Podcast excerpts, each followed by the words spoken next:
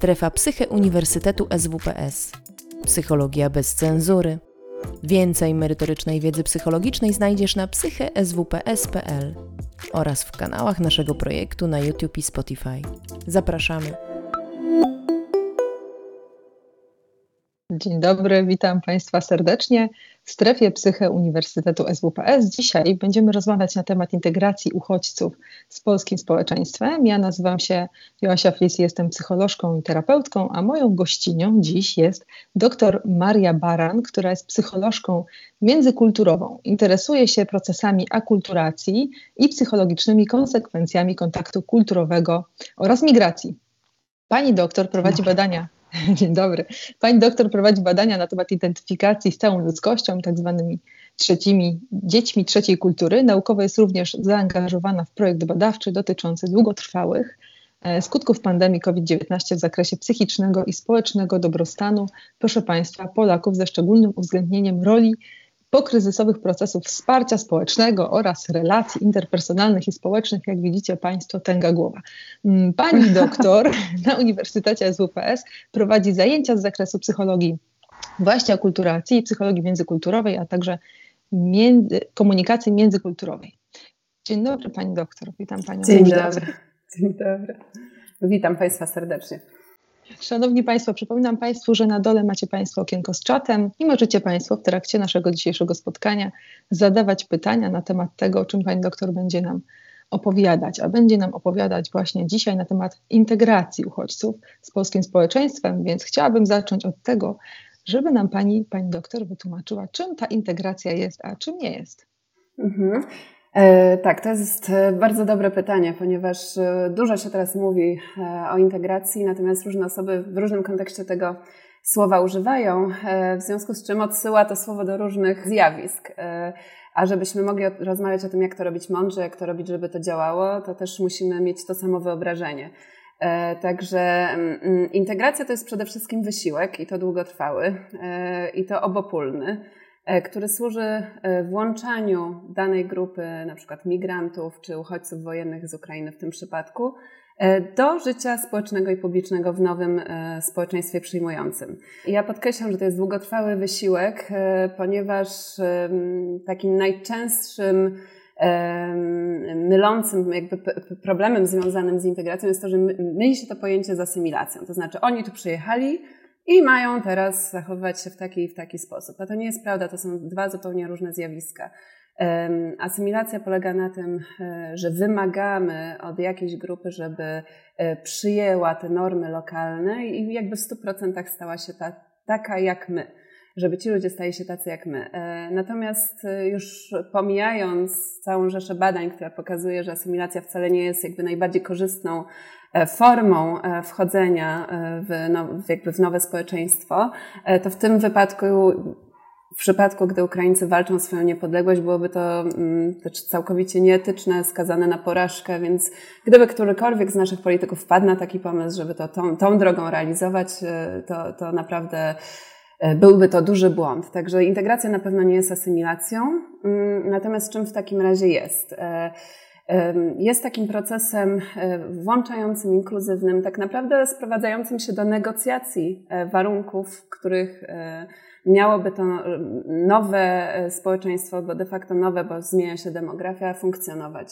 Także, żeby też to było możliwe, potrzebna jest diagnoza takiego stanu rzeczy, jak jest, tak? Z czym ta nowa grupa przychodzi, jakie są wyzwania, jakie są kłopoty, co my możemy dać, jakie mamy zasoby. Natomiast jest to proces, który e, jest obustronny, więc wymaga e, porozumienia i komunikacji. E, no i ma służyć temu, żeby wszystkim się w takim w ramach takiego społeczeństwa żyło dobrze.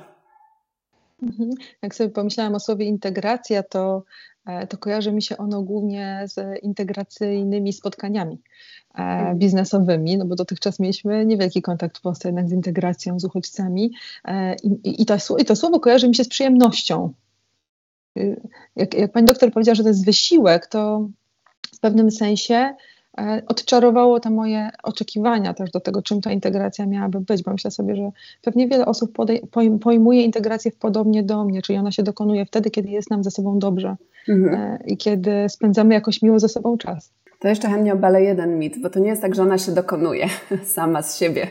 E, to znaczy, to też wydaje mi się, że jest taki mm, dyskurs obecny, że przecież oni są tacy, w sensie oni, Ukraińcy, tacy podobni. No to jeszcze język jest podobny, przecież to się samo zrobi.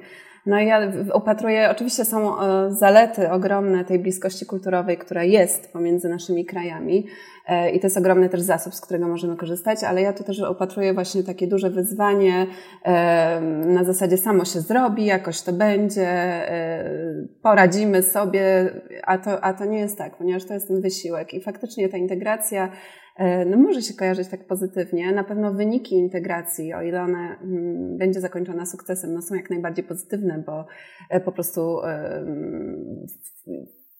Doty, integracja dotyczy współistnienia, efektywności, e, dobrostanu jako wyniku, ale wyniku procesu, który wymaga zaangażowania obu stron, zaangażowania takiego mm, jakby deklaracji też tego, że, że działamy tutaj we wspólnej sprawie. Także nie jest to takie proste, nie jest to takie przyjemne. To trochę tak jak kiedyś rozmawiałam z jedną panią redaktor, ona e, sprzedała mi, a właściwie nie sprzedała, ja sobie pożyczę taką analogię gościa w domu. E, to znaczy, jak ktoś do nas przychodzi, no to prawda, podejmujemy pewien wysiłek ugoszczenia tej osoby. Znaczy, nie jest tak, że chodzimy w jakimś wyciągniętym dresie, mówimy pójdź sobie do lodówki, weź sobie co tam jest, obsłuż się, tylko podejmujemy jakiś wysiłek, ale to też jest tak, że jak ktoś do nas przychodzi, to pewne e, zasady funkcjonujące w naszym domu respektuje, szanuje, też chce być e, w stosunku do nas zachować ok, więc też to jest po prostu taki obopólny wysiłek. Przyjemny, tak? Bo to nie jest tak, że to jest przykry obowiązek, ale to też nie jest tak, że to się samo dzieje i bez żadnego trudu. Czyli jest to pewien proces, w którym muszą być zaangażowane obie strony. W takim razie czego potrzebują Ukraińcy i Polacy, żeby, żeby się integrować, żeby w ogóle zacząć się integrować, bo myślę sobie, że poza tym, że musimy e, podjąć taką decyzję, pewnie jakoś społecznie, to jeszcze coś więcej musi się dziać. Mhm. Tych warunków jest sporo, natomiast tutaj jeszcze yy, wydaje mi się, że najważniejszą rzeczą jest to, że polski rząd zrozumiał, że to jest ważne, potrzebne, konieczne i to na wczoraj. Yy, tutaj sama Pani powiedziała na, sam, na początku rozmowy, yy, że właściwie Polska do tej pory, no właśnie, to jest taka całkowicie nowa sytuacja dla Polski. To jest w ogóle sytuacja bez precedensu tak naprawdę na świecie. Z wielu względów. Po pierwsze dramatyzmu tego, co się dzieje w Ukrainie, co jest związane z agresją Rosji e, i z konsekwencjami psychologicznymi, radzeniem sobie z traumą, jakby konsekwencją jakby tego całego dramatu wojny. To jest jedna rzecz, ale druga rzecz dotyczy skali i takiego nagłego, właściwie z dnia na dzień zmienia się mm, demografia Polski E, kraj, który do tej pory, właściwie od II wojny światowej do tej pory był względnie homogeniczny kulturowo, co nie znaczy, że nie było mniejszości, ale one stanowiły nikły procent. Teraz no przecież w połowie kwietnia chyba szacowano, że Ukraińców w Polsce jest już, e, no kwiecień, czyli już jakiś czas temu, ale wtedy e, po prostu te dane akurat pamiętam, szacowano, że to są 3 miliony Ukraińców, z czego 1,5 miliona przyjechało do nas już po wojnie, czyli po 24 lutego. Także jest to nagła zmiana, a Problemem czy wyzwaniem jest to, że polski rząd do tej pory nie prowadził właściwie żadnej polityki zarządzania wielokulturowością, żadnej polityki integracji. E, I żeby to mogło się udać, potrzebne jest to, żeby e, tutaj rząd dostrzegł tę konieczność i poczynił pewne kroki tak systemowo, odgórnie. E, ponieważ jeżeli mówimy o włączaniu Ukraińców w życie społeczne i publiczne, no to bez prawa, mm, bez y, ustawodawstwa, bez y, finansów, które będą za tym podążać, no jest to ogromnie trudne. Zresztą widzimy to wszystko, że tę właśnie pierwszą, mm, tak naprawdę pierwszą falę czy pierwsze trudności dźwignęli na sobie Polacy sami oddolnie, bądź też samorządy czy trzeci sektor. Ale to tak w nieskończoność się nie da, także konieczne jest włączenie się państwa na tym szczeblu najwyższym i takim centralnym. Mhm, okej, okay, czyli musimy zacząć myśleć też o tym, że e, muszą być jakieś normy, jakieś ustawy, jakieś rozporządzenia w tym państwie, w naszym kraju, w którym jesteśmy, żebyśmy też mieli się czego trzymać, żebyśmy łatwiej rozumieli zasady tej integracji. Tak, e, tak. Znaczy takim dobrym ruchem jest ta specustawa, prawda, która dość, no, można powiedzieć, że to jest dość szybka reakcja, ale też nie, nie reguluje wszystkiego, nie przewiduje wszystkiego. E, konieczne są kolejne działania, które pomogą Ukraińcom, ale też zadbają o interesy Polaków w tym, bo to jest właśnie kwestia tej równowagi, ale pomogą Ukraińcom wejść na rynek pracy, odnaleźć się dzieciom w szkołach, przedszkolach, instytucjach e, wszelkich edukacyjnych. Które mm, będą właśnie włączać ich w życie społeczne, ale trudno oczekiwać, żeby te wszystkie działania na przykład spoczywały na barkach, no nie wiem, samych nauczycieli, tak? Oczywiście konieczne jest jakby chęć, ale to jest nierealne, więc dlatego o tym mówię, że to jest naprawdę pierwszy najważniejszy, pierwszy najważniejszy element tych działań, żeby coś się zmieniło e, w myśleniu w ogóle, ale też e, w, w kwestiach tego, co jest priorytetem i jak to robić właśnie. Czyli żeby w ogóle taka polityka zarządzania wielokulturowością i tą nową sytuacją zaczęła być prowadzona. Od, odwołam się do pytania z czatu, y, bo Pojawiły się takie dwa dość ciekawe pytania, mhm. moim zdaniem. Pan Kacper pyta, czy traumy powojenne uchodźców mogą skutkować unikaniem kontaktów społecznych z polskim społeczeństwem? Mhm. Na zasadzie pewnie tej decyzji o tym, czy chcemy się integrować. E, no to jest bardzo ciekawe pytanie. E, chętnie, chętnie spróbuję e, na nie odpowiedzieć. To znaczy, mm, Mówiąc o traumie, to też, bo o traumie się dużo mówi. Trzeba pamiętać, że jedną rzeczą jest trauma, czyli jakby stresor, coś, co się wydarzyło, jak na przykład, no właśnie, ucieczka przed wojną, utrata, jakaś, jakaś strata, która się z tym wiąże i tak dalej. No ale zupełnie inną rzeczą jest rozwinięcie zaburzeń potraumatycznych. I trzeba pamiętać o tym, że nie, nie każdy uchodźca wojenny będzie osobą, która jest osobą z chorobą psychiczną. To znaczy, my naprawdę mamy w sobie odporność psychiczną i to nie jest tak, że każdy, kto ucieka, będzie miał mhm. z tego tytułu e, problemy zdrowotne. Oczywiście jest to ogromne wyzwanie, ja tego nie chcę bagatelizować w żaden sposób, ale to jest taka pierwsze ważne rozgraniczenie.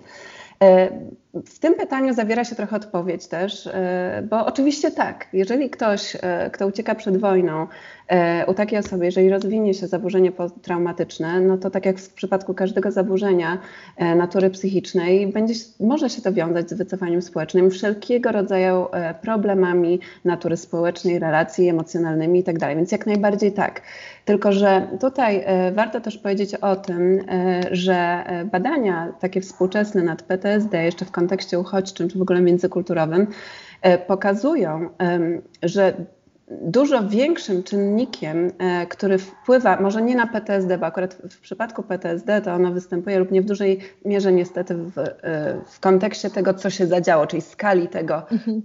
co dotknęło człowieka. Natomiast jeżeli chodzi już o depresję, zaburzenia na przykład lękowe, które mogą być taką niespecyficzną konsekwencją zetknięcia się z traumą, to tutaj ogromną rolę pełnią, pełnią czynniki środowiskowe.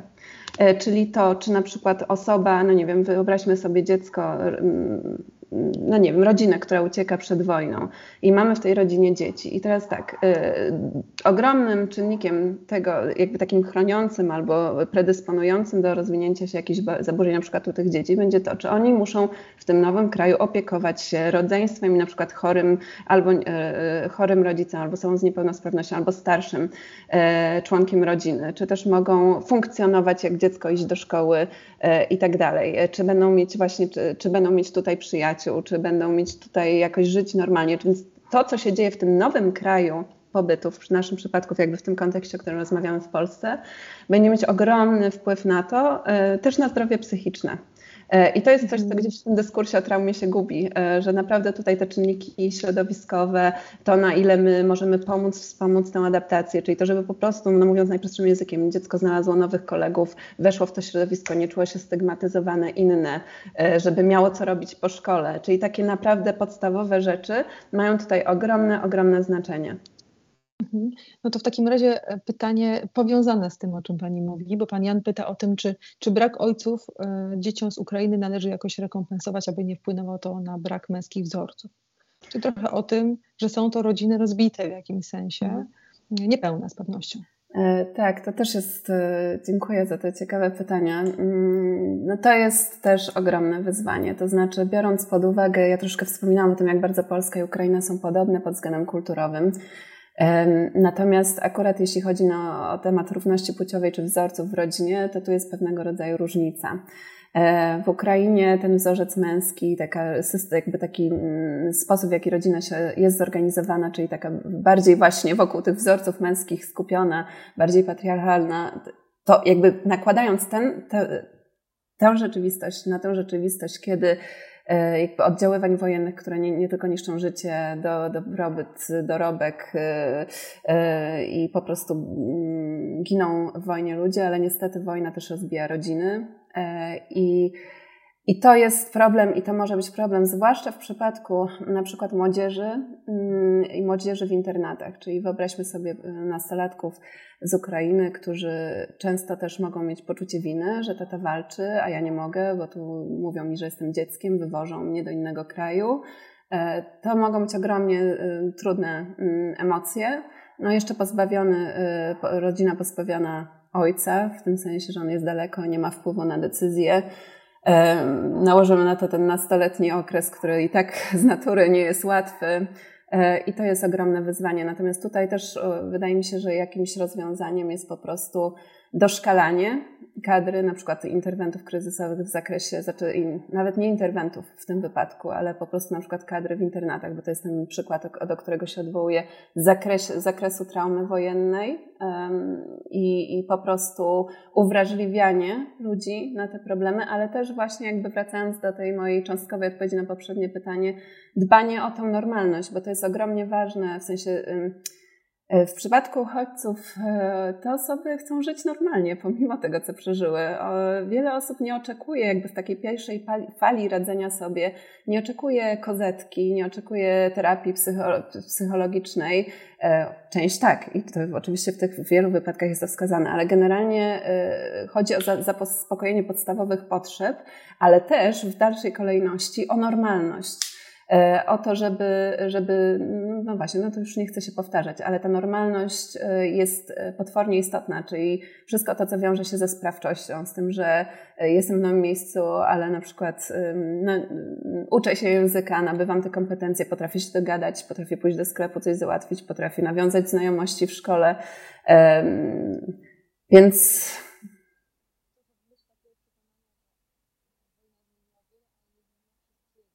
Tak, tak. To jest bar bardzo ważne, co Pani mówi e, i ja się w tym, e, z tym we, w stu procentach zgadzam. E, takim nośnikiem pozostałości, no bo tak na przykład trudno, to też widać, wydaje mi się, na tych grupach pomocowych, gdzie, gdzie Polacy czy Ukraińcy pomagający uchodźcom szukają na przykład, nie wiem, roweru dla kogoś, tak, że pasją był rower i, i dziecko by chciało kontynuować. To jest ogromnie ważne, to nie jest jakaś fanaberia, E, ale też e, e, w tym samym duchu bardzo ważne jest to, że czasem o dostęp do tego, do, do, nie wiem, jakiejś rzeczy, która sprawia frajdę, czy jakiejś czynności jest utrudniony.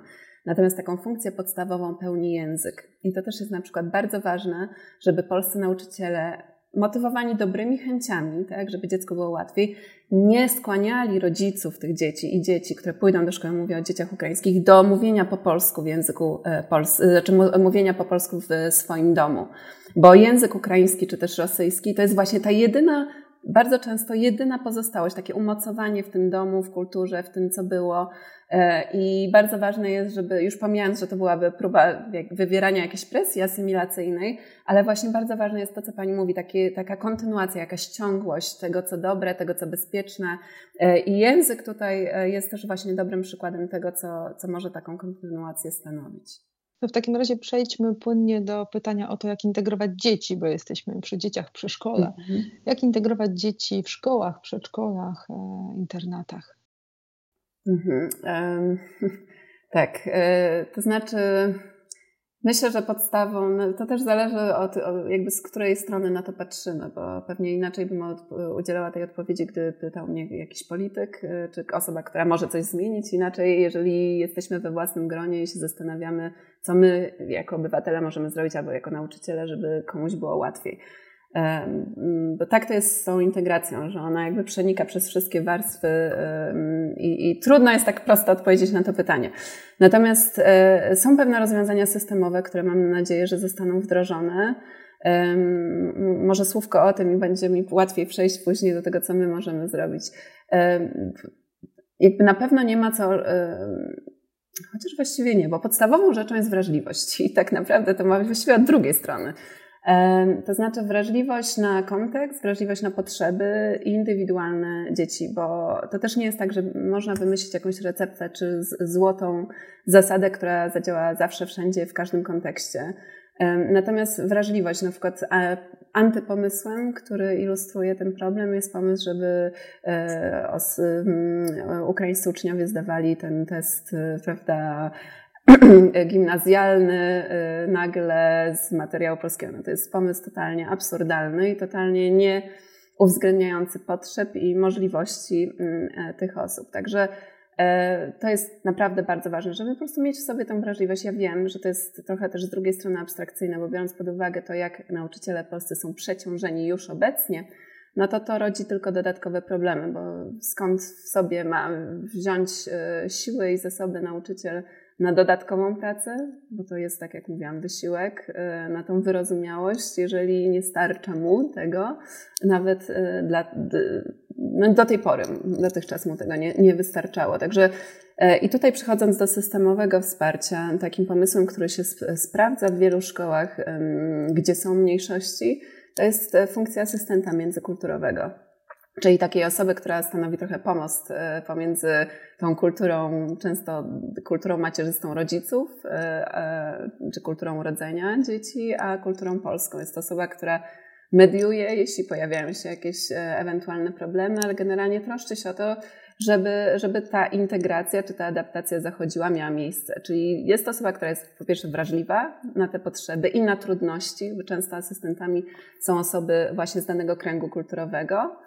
E, I e, jest to osoba, która cierpliwie tłumaczy. To znaczy edukuje, nie dziwi się, że ktoś robi coś w oczach danej osoby czy nauczyciela po prostu dziwnego, tylko dochodzi do sedna, tłumaczy, edukuje, ma czas na to, ma siły na to i wydaje mi się, że to jest taka podstawowa rzecz, którą należy można zrobić, żeby, żeby to się w ogóle udało. Oczywiście dużo łatwiej będzie w przedszkolu, kiedy dzieci po prostu, ja to widzę na przykładzie moich dzieci i dzieci ukraińskich, które, które weszły do placówki niedawno e, te dzieci chłoną bardzo szybko i bardzo chcą wejść w to nowe środowisko.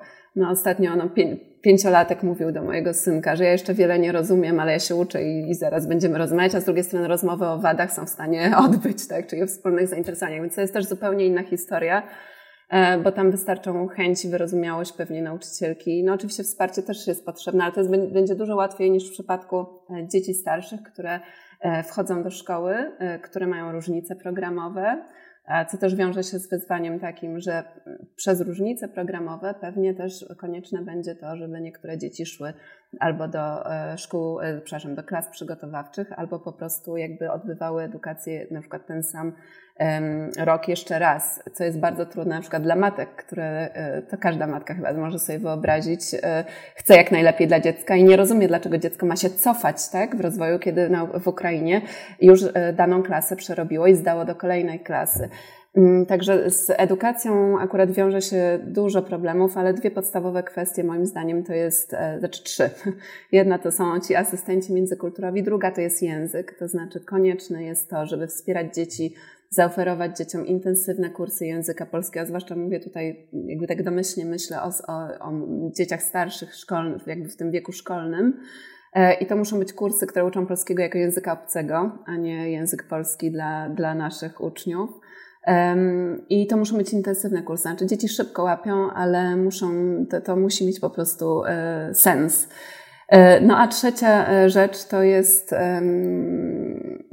coś, co jest często w dyskusji gdzieś spychane na dalszy plan, ale moim zdaniem bez tego nic się nie uda, to znaczy takie edukowanie w zakresie wielokulturowości, otwartości, zrozumienia, e, tego, żeby no, po prostu te postawy kształtować e, od małego e, i ułatwiać obu stronom, właśnie nie tylko dzieciom ukraińskim wejście w system polskiej edukacji, ale też dzieciom polskim zrozumienie, dlaczego coś się zmieniło, dlaczego mam teraz kolegów z zagranicy, e, jaka jest ich sytuacja, e, jakby pokazać im zalety tej sytuacji, ale też rozmawiać o wyzwaniach w sposób otwarty. Także to wydają, wydaje mi się, że to są takie trzy kluczowe elementy. No tak, powiedziała Pani jeszcze o tym, że to jest integracja, nie asymilacja, czyli zasadne jest to, żebyśmy my również uczyli się języka ukraińskiego wtedy, kiedy E, chcemy, aby ta integracja była obustronna. Mhm, e, tak, to jest e, e, bardzo słusznie e, znowu tutaj Pani zauważyła e, to, co akcentowałam. tak, tak, oczywiście to jest obopólne, więc to nie jest tak, że oni do nas. Znaczy, to są jakby dwie rzeczy. Język jest takim epicentrum sprawczości. To znaczy bez języka wszelkie e, pozostałe elementy wchodzenia w życie społeczne trochę legną jak domino. Znaczy język daje naprawdę e, taką super moc. Na zasadzie to są drobiazgi, których my nie zauważamy, ale każdy, kto żył za granicą wie, jak bardzo to jest ważne i ile, ile jak bardzo dobrze to wpływa na nasze własne myślenie o, sam, o samych sobie, że my jesteśmy w stanie coś załatwić sami, że my jesteśmy w stanie pójść i właśnie coś ogarnąć, że jesteśmy samodzielni. Także język jest naprawdę tutaj potwornie ważne, żeby te dzieci nabyły język polski. Ale, no właśnie, e, Tutaj jeszcze e, trochę tak wracając do poprzedniego pytania, ale też odpowiadając na to pytanie, co, jak integrować, e, ważne jest też, żeby na przykład dać tym dzieciom możliwość wejścia w zaje- na przykład uczestniczenia po prostu w zajęciach, które na przykład jeszcze tego polskiego nie wymagają, WF, jakieś prace plastyczne, czyli jakby przebywanie razem, robienie wspólnie zadań, gdzie ten język trochę jest drugorzędny.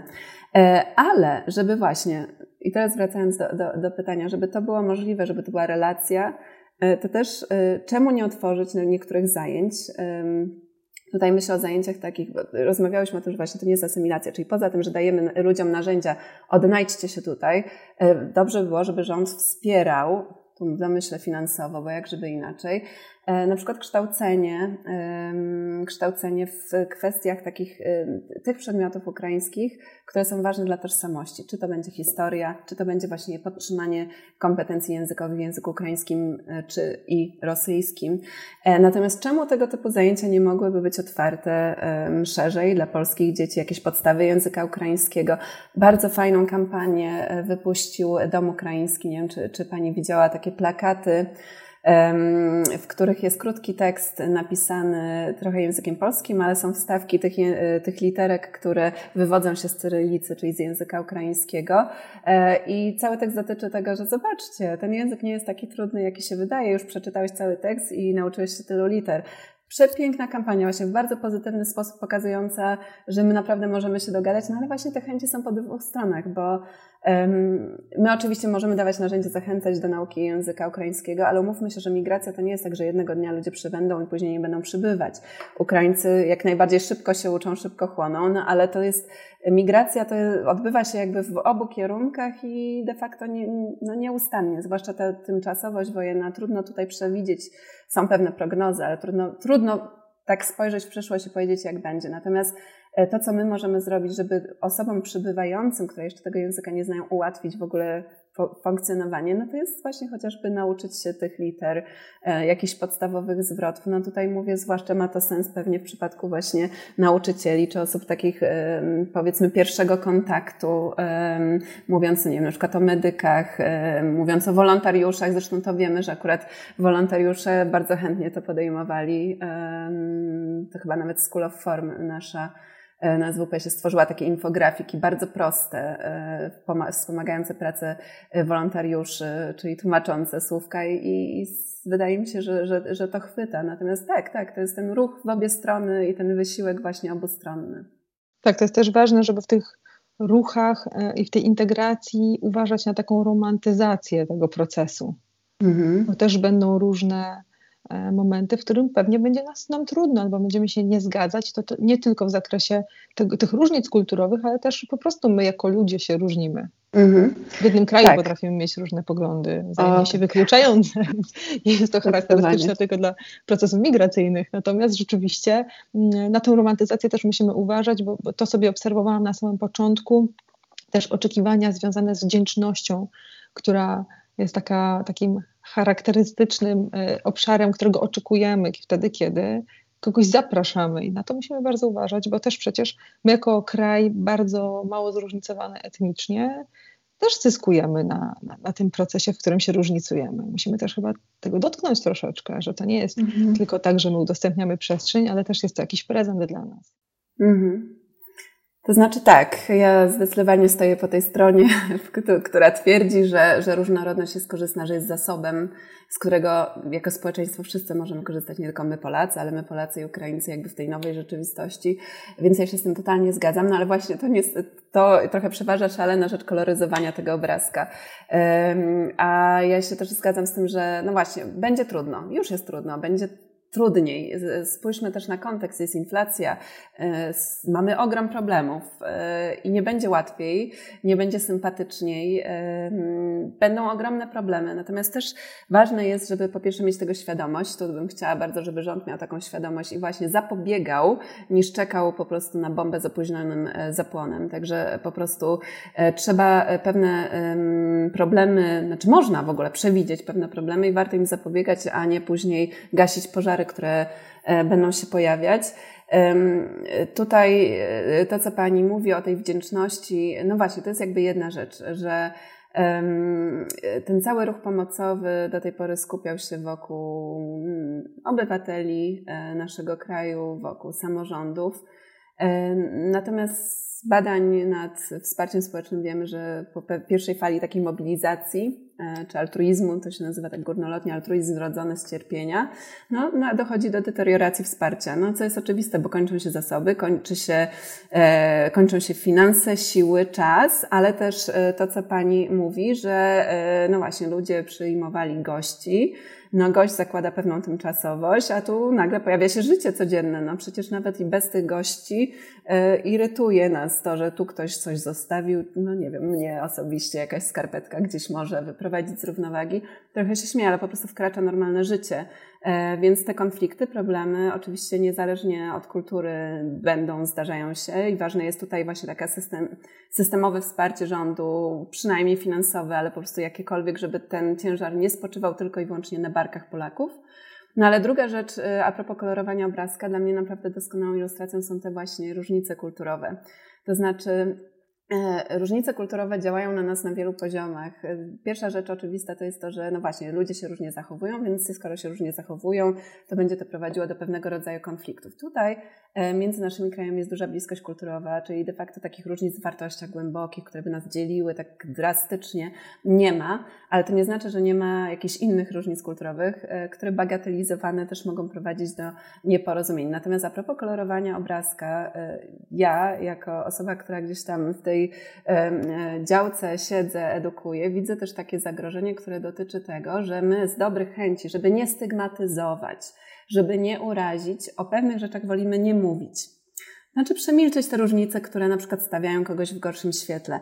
Natomiast to jest droga donikąd. To te zamiatanie pod dywan i te pożary, o których mówiłam, de facto dotyczą e, tych różnic, które są, a których e, my możemy udawać, że nie widzimy, bo nie daj Boże, jakaś grupa na przykład przeciwna migracji będzie to wykorzystywać do stygmatyzacji. To jest kolejne zagrożenie. Oczywiście istnieje, ale chodzi o to, żeby, to znaczy, żeby nam, żeby w ogóle integracja była możliwa, to my musimy otwarcie o różnicach rozmawiać i negocjować, co z tym zrobić.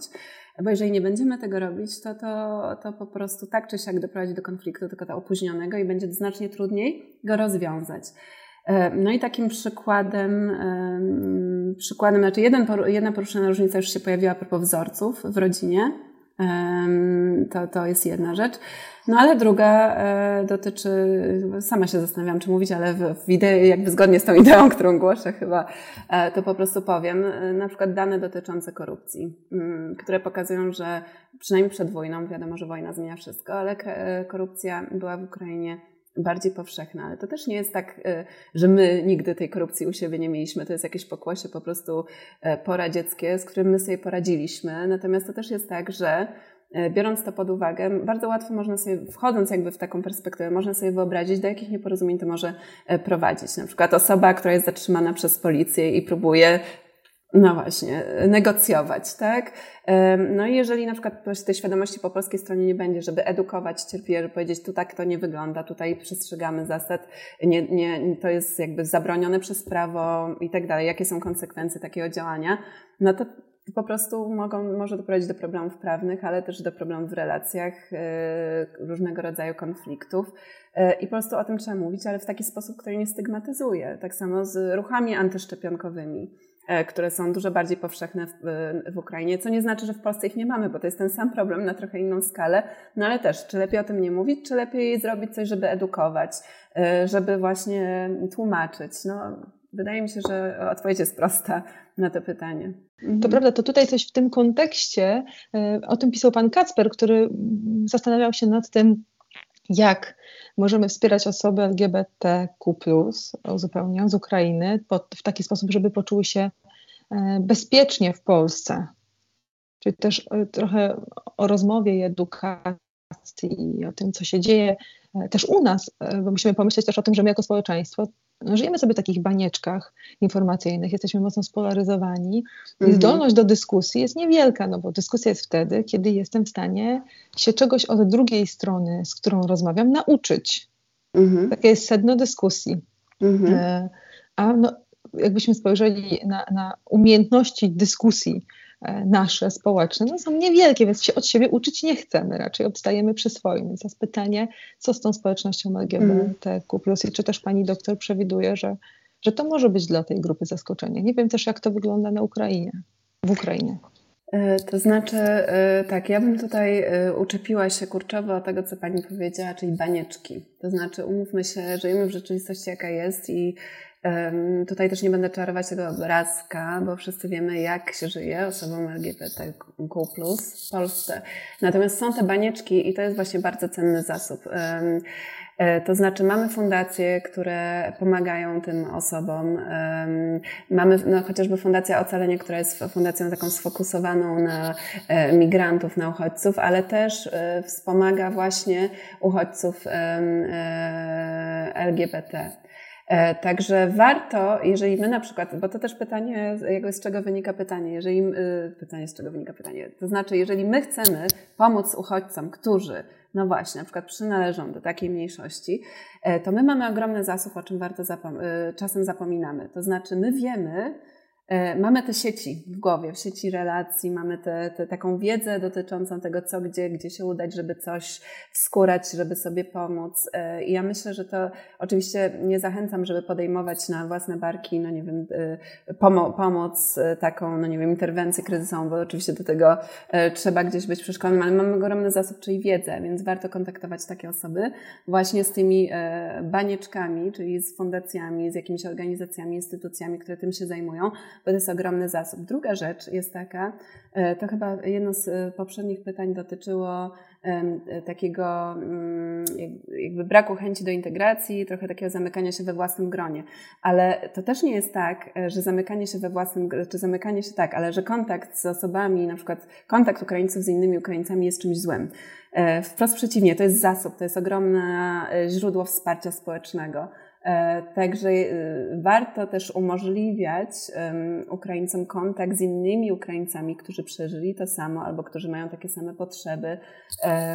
Natomiast co do tych baniek, co do tych środowisk, ja uważam, że to akurat w, w takim kontekście właśnie e, pomocy, wsparcia to jest zasób, a nie przeszkoda i naprawdę warto z tego korzystać. A jeżeli my chcemy pomóc, to naprawdę warto chociażby służyć e, radą co do miejsca osób, kontaktów, E, bo to jest to, czego te osoby nie mają. Trafiają po prostu z dnia na dzień zupełnie nowe środowisko i nie wiedzą nic. No to dobrze, to w takim razie jak mówimy o integracji e, osób uchodźczych, no to w takim razie myślę sobie o tym, że rynek pracy może być dla nich przestrzenią integracyjną, ponieważ E, dzieciaki z racji tego, że chodzą do przedszkola, do szkoły, są wdrażane do różnych grup społecznych, rówieśniczych, one to, tam integrować się mogą i ze sobą, i z rówieśnikami. A co z osobami dorosłymi? Mhm. Czy jak, jak je wdrażać na rynek pracy, jak im pomóc, w jaki mhm. sposób to zrobić, żeby to był dla nich zysk e, i żebyśmy my nie patrzyli na to jak na stratę. Mhm. E, to znaczy, ja tutaj jeszcze e, do, do, samej tezy się odwołam, to znaczy e, faktycznie do tej pory, w sensie biorąc pod uwagę ten ruch migracyjny, taki bardziej migracji ekonomicznej, który się odbywał z Ukrainy do Polski od 2014 do, do, do tego roku, to faktycznie ten rynek pracy był głównym środowiskiem integracji. Ale też trzeba wziąć pod uwagę, że ta demografia jest zupełnie inna, poza tym, że jakby psychologicznie jest to inny rodzaj migracji, ale też demografia jest inna. W dużej przewadze są to kobiety. E, jest też ogrom dzieci i jakiś procent osób starszych czy osób z niepełnosprawnościami. Natomiast to są kobiety, w związku z czym ja myślę, że jednak e, główną platformą integracji będzie szkoła, jako że matki te dzieci będą tam posyłać. Oczywiście praca również, ale myślę, że w dużej mierze bardziej, bardziej jednak szkoła, jako że zrzesza rodziców e, czy zrzesza te matki. Natomiast jeśli chodzi o pracę, to też tutaj wyzwaniem jest to, co do tej pory było wyzwaniem, jeżeli chodzi o Polki, to znaczy aktywizacja zawodowa kobiet. To nie jest tak, że te, to znaczy, trochę wracając do tych ról płciowych i różnic kulturowych w tym zakresie, Akurat, o ile te wzorce męskie faktycznie są silniejsze w Ukrainie, to jeżeli weźmiemy pod uwagę takie dane z World Values Survey, i tam jest jedna taka pozycja, która dotyczy przekonania, że małe dzieci, że, że kiedy matka pracuje, to małe dzieci jakby y, na tym cierpią. I tu akurat w tym przypadku różnica pomiędzy Polkami a Ukrainkami to było zaledwie 4% czy 5%. E, więc to nie jest nowe wyzwanie jak aktywizować kobiety, które nie chcą iść do pracy. Nie, to jest wyzwanie pod tytułem jak aktywizować kobiety zawodowo.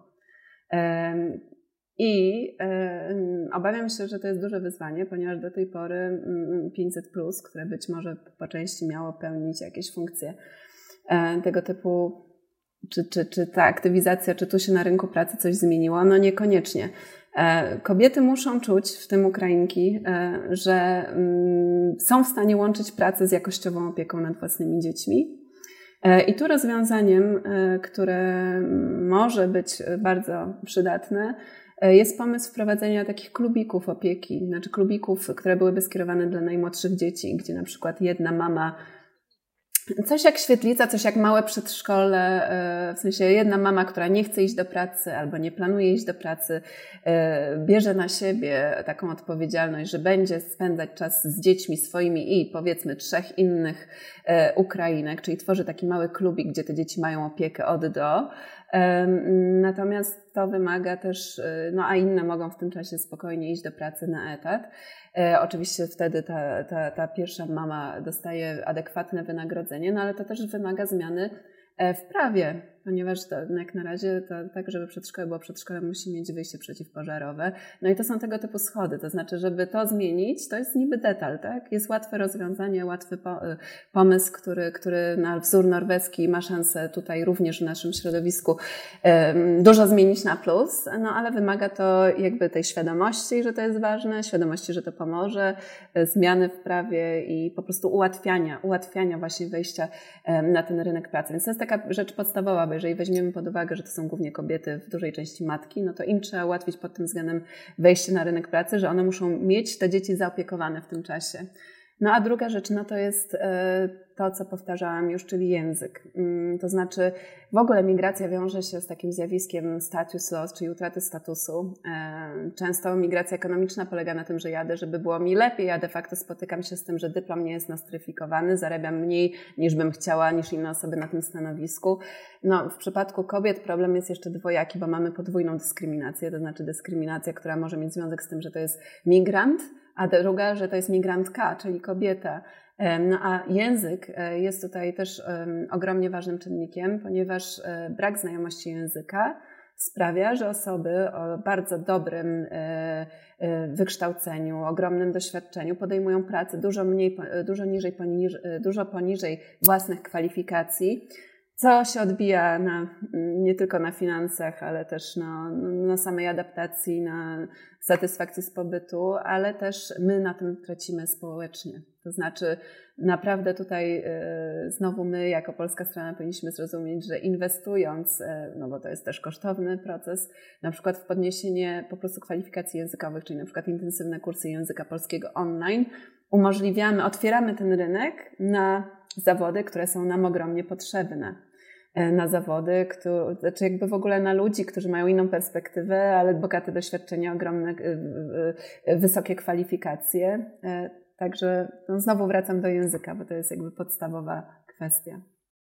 Czyli ten język tutaj jest najważniejszą, jest taką bazą tego procesu integracji. Jak myślę sobie o kobietach i aktywizacji zawodowej kobiet, to też myślę o tym, że wojna trochę zawraca te procesy e, pracowania nad równością płci, bo z zasady jednak deleguje mężczyzn do tej konkretnej roli i kobiety do konkretnej roli. Tu płeć decyduje o tym, kto zostaje i walczy, a kto może opuścić kraj, więc pewnie trochę będziemy mieli jakąś lekcję, jeszcze jedną do odrobienia na temat e, wyrównywania e, tego, jak patrzymy na płeć, na temat równości płci. No tak, to jest, To jest temat rzeka. Mm, tak, tak. Y, znaczy to jest, to, to ma tyle płaszczyzn, że, że aż trudno mi się e, do tego odnieść, ale e, bo to jest podstawowa kwestia, o której Pani mówi, kto walczy, kto wyjeżdża. Natomiast też to jest kwestia ogromnej odpowiedzialności, kto wyjeżdża i za co jest odpowiedzialny, tak? E, bo to nie są tylko dzieci, ale to jest też e, w ogóle budowa przyszłości, bo tutaj jest jeszcze dodatek, znaczy jakby pomijając tą, znaczy nie da się tego pominąć, ale jakby trauma to jedno, e, ale druga, drugi element tej całej układanki, który może utrudniać tę integrację, o której rozmawiamy, to jest ta tymczasowość. To znaczy to, że nie wiemy, kiedy wojna się skończy, tak, skoro zaraz wyjadę, albo e, czy będę miała gdzie wrócić, albo wiem, że chcę wyjechać, ale nawet może się okazać, że, że, że, że, e, że nie będę miała gdzie, albo chcę wyjechać, taki mam plan, ale się okaże, że dostałam dobrą pracę, jestem w stanie tutaj zapewnić byt mojej rodzinie, też tej, która została w Ukrainie. E, to jest wiele czynników, które bardzo trudno jest przewidzieć, ale niestety ta tymczasowość, która jest zrozumiała, bo jeżeli sobie wyobrazimy, jaka to jest sytuacja, jak bardzo dramatyczna, to oczywiście to jest całkowicie logiczne, e, że, że właśnie nie wiemy, więc nie inwestujemy albo się nie angażujemy na tyle, no bo może jutro mnie tu nie będzie, albo pojadę dalej, tak? E, więc to jest całkowicie zrozumiałe, ale ta tymczasowość no może te procesy utrudniać, no bo po co właśnie mam inwestować w przyszłość, skoro ona jest taka niepewna. Z drugiej strony, ta inwestycja też jest taką inwestycją w kraj, no bo jeżeli tutaj znajdę pracę, podniosę kwalifikacje, nauczę się, albo na przykład, nie wiem, dam możliwość dzieciom yy, tych kompetencji, no, skoro już i tak tu jestem, tak, w języku polskim, w języku ukraińskim, to ten wachlarz możliwości będzie większy mogę wrócić do Ukrainy z pewnym zasobem, z czymś, co też pomoże, no bo ten kraj trzeba będzie budować. Czyli to już się dzieje, co wiemy w zachodniej Ukrainie, że to nie jest tak, że, że, ten, że, że Ukraińcy żyją tylko wojną, ale bardzo intensywnie myślą o tym, jak kraj odbudowywać, e, jak tutaj działać, no ale to wszystko też może być w tym sensie pomocne. Czyli warto się integrować nawet na chwilę, jeżeli miałoby to trwać chwilę. Mamy z tego korzyści, nawet jeżeli przez jakiś moment się integrujemy. No ja głęboko wierzę, że tak. Ja głęboko wierzę, że tak, bo po prostu pewien wachlarz, już mówiąc tak najbardziej wprost, pewien wachlarz możliwości staje się większy. E, kompetencje stają się wyższe. Relacji mamy więcej, takiego wsparcia sieci, wsparcia, no też to budujemy. Więc myślę, że tak. Myślę, że tak, bo to nie jest tak, że to też często się spotykałam ucząc głównie studentów międzynarodowych z taką obawą, że właśnie integracja oznacza to, że jak ja tu wejdę, znaczy przyjechałam, jestem w Polsce, jeżeli ja tu wejdę tak na całość, to ja już nie będę tą osobą, którą byłam, albo moja tożsamość, że przestanę być w tym kontekście, no mogłaby być obawa, że przestanę być Ukrainką. No nic z tych rzeczy, bo to nie o to chodzi. Chodzi o to, żeby być tym, kim jesteśmy, ale no jednak ten proces integracji to jest też dużo nauki, czyli jakby poszerzyć te możliwości, poszerzyć zasoby, spróbować się tu odnaleźć, spróbować tu żyć jak najlepiej się da, ale to nie jest tak, że podpisujemy jakiś cyrograf e, i skazujemy się na, na tę, ten jedyny wariant rzeczywistości. Głęboko wierzę, że, e, że dla nas Polaków to też jest ważna lekcja i że nam też się poszerza wachlarz możliwości wtedy, kiedy się integrujemy, kiedy się otwieramy, kiedy wchodzimy w tą wymianę, kiedy wkładamy ten wysiłek. No i po drodze czekają nas różne e, wyzwania i różne jakieś konflikty. Jak reagować wtedy, kiedy pojawią się konflikty? To jest takie pytanie mhm. zakończające nasze dzisiejsze spotkanie, ale moim zdaniem bardzo ważne. Co Pani myśli? Co możemy robić, kiedy już te konflikty będą? Kiedy będą te pożary? No bo rozumiem, że mhm. wcześniej rozmawiać, rozmawiać, uzgadniać, negocjować. Ale co, jeżeli nie wszystko przewidzimy? No rozmawiać nawet wtedy.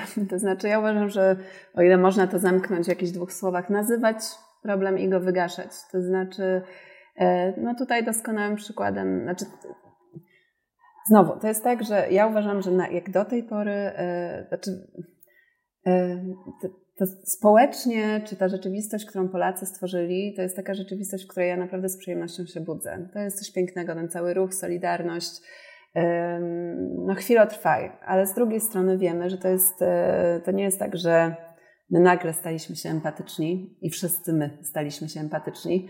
Wystarczy zobaczyć, co się dzieje kilka kilometrów wyżej na granicy już z Białorusią, że to jest zupełnie inna sytuacja.